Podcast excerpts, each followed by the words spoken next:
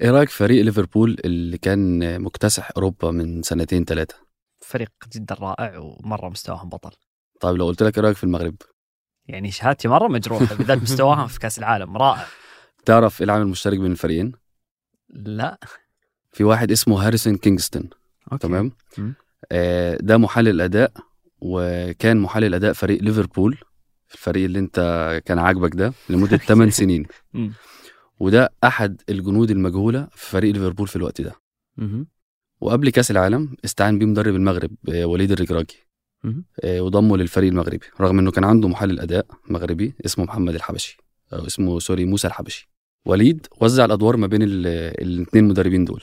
فموسى الحبشي مسك المنتخب المغربي وقعد يقيس اداؤه وي- ويقيم التطور ال- اللي بيحصل لهم مباراة عن الثانية وكينجستون ده كان مهمته فقط إن هو آه، يحلل أداء الخصوم بتوع المغرب. wow.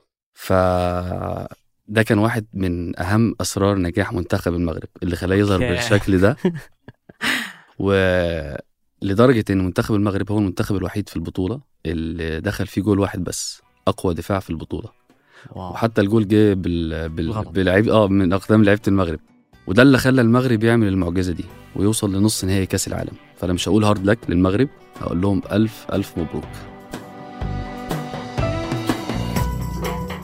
هذا بودكاست الفجر من ثمانية بودكاست فجر كل يوم. نسرد لكم في سياق الأخبار اللي تهمكم. معكم أنا أيمن الحمادي وأنا شهاب سمير. خبرنا اليوم عن إنتاج طاقة نظيفة عن طريق الاندماج النووي.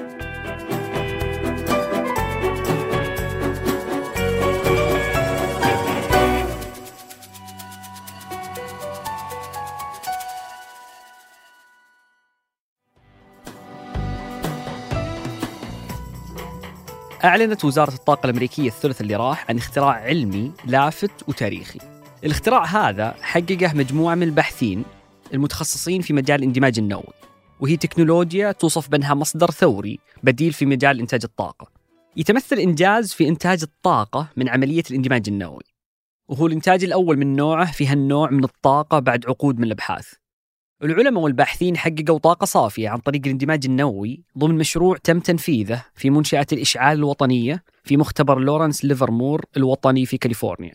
الطاقة هذه تعتبر بأنها مصدر نظيف ووفير وآمن. وزيرة الطاقة الأمريكية جينيفر جرانهولم قالت إن هذا الإنجاز يمهد الطريق للتقدم في مجالات الدفاع والطاقة النظيفة.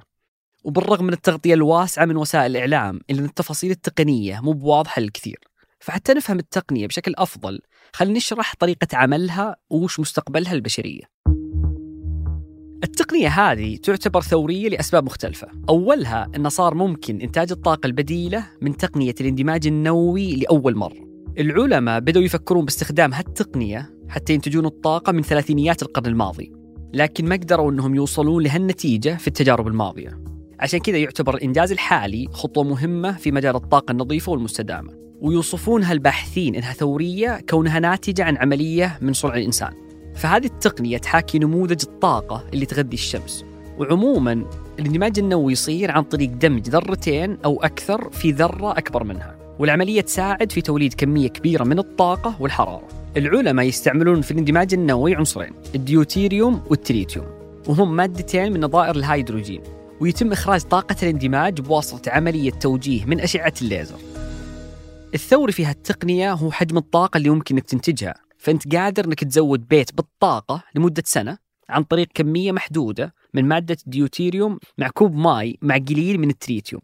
وقال واحد من كبار العلماء ومسؤول سابق في مختبر ليفرمور إن لإنتاج هذا النوع من الطاقة إحنا نحتاج كمية محدودة من الهيدروجين وهي أكثر الأشياء وفرة في الكون. كون الهيدروجين موجود في الماء وهي مادة تساعد في توليد طاقة غير محدودة.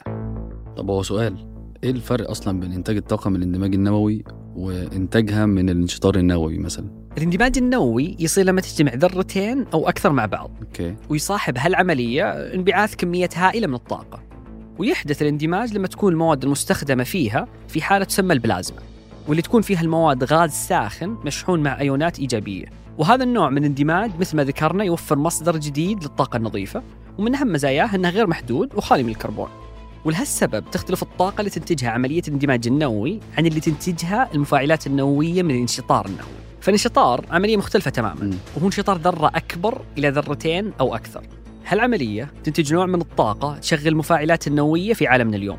لكن واحدة من أهم الاختلافات بين الاندماج والانشطار النووي للطاقة هو أن الطاقة النووية الحالية تخلف نفايات مشعة وهي تعتبر عالية الخطورة. ورغم أن الحوادث في المنشآت النووية اللي تستخدم الانشطار النووي قليلة لكن بعض الحوادث المحدودة اللي صارت خلفت نتائج كارثية. مثل ما شفنا في حادث مفاعل تشيرنوبل بالثمانينات في الاتحاد السوفيتي وفي مفاعل فوكوشيما في اليابان في 2011 الوكالة الدولية للطاقة تقول أن الاندماج النووي يساعد في إنتاج أربعة أضعاف كمية الطاقة اللي تنتجها تفاعلات الانشطار النووي وأن ممكن أن التفاعلات الاندماجية تكون الأساس اللي تقوم عليه المفاعلات في المستقبل. ولكن رغم هالإنجاز النادر في مجال إنتاج الطاقة النظيفة تواجه هالتقنية والأبحاث المرتبطة فيها عدة تحديات. واحدة منها هو أن بعض المواد مثل مادة تريتيوم تعتبر نادرة وصعبة الحصول عليها. والتحدي الثاني هو أن محطات توليد الطاقة الاندماجية تحتاج طاقة إنتاجية أعلى والقدرات الحالية لمحطات الطاقة الاندماجية تعتبر محدودة. فقدرات المحطات الحالية ما تساعد في تشغيل الشبكات الكهربائية. وعموما يحتاج هذا النوع من الأنظمة موارد مالية ولوجستية ضخمة. نظام الليزر المستخدم في تسريع عملية إنتاج طاقة اندماجية يحتاج مساحة ملعب رياضي. وعشان كذا بعض المختبرات الأمريكية المتخصصة في هالنوع من الطاقة تطالب تمويل أكبر من الكونغرس. وفي حال توفرت محطات الاندماج النووي بشكل أكبر راح تكون البشرية على موعد مع توفير طاقة غير محدود وطاقة نظيفة ومأمونة وأقل تكلفة. وقبل ما ننهي الحلقة دي توصيات الأسبوع. في نتفليكس بتعرض فيلم دييجو مارادونا وهو بيحكي عن حياته ومسيرة اللاعب الأرجنتيني الراحل مارادونا وقصة الأسطورة في الملاعب وحياته الصعبة خارج أراضيها. فيلم مثير خصوصا إن توقيته بيتزامن مع مباراة النهائي الأحد القادم واللي هتلعب الأرجنتين كأحد الأطراف فيها. وفي Apple TV Plus بتعرض مسلسل Severance واحد من أهم المسلسلات اللي طلعتها Apple TV Plus وهو مسلسل خيال علمي عن الفصل بين العمل والحياة. أما الموسم الجديد من بودكاست مرتدة مع خالد القحطاني وعبيد الله العيسي بيتابع أهم أحداث كأس العالم وبيحلل مبارياته بطريقة مختلفة. بتتعرض حلقاته بتطبيقات البودكاست أو بقناة إذاعة 8 باليوتيوب.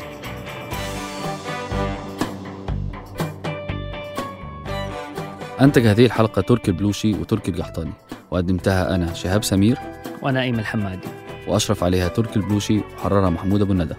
أشوفكم فجر الأحد.